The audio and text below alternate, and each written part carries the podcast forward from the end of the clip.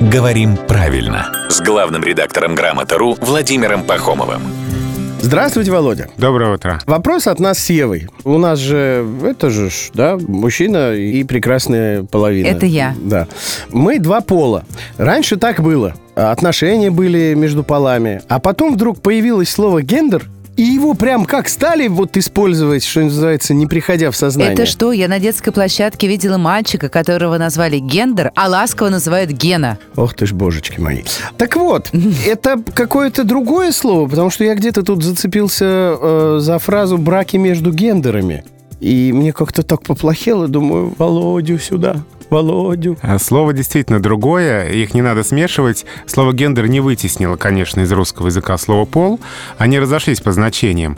Пол — это больше о физиологии, а гендер — это не просто различие между мужчиной и женщиной. Гендер употребляется, когда речь идет о всем комплексе всех характеристик социальных, общественных и так далее, связанных с полами. Ну, то есть, э, когда мы в анкете видим э, мужской или женский, там будет пол, там не Да. будет гендер.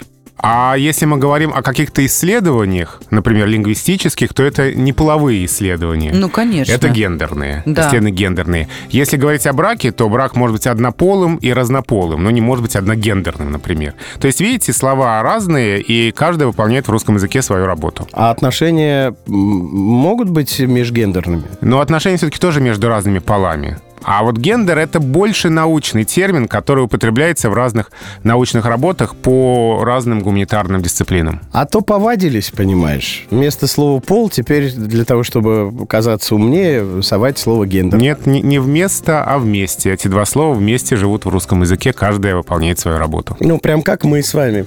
Каждый из нас выполняет свою работу. Мы, Рубен и Ева, благодарим главного редактора «Грамоты.ру» Владимира Пахомова.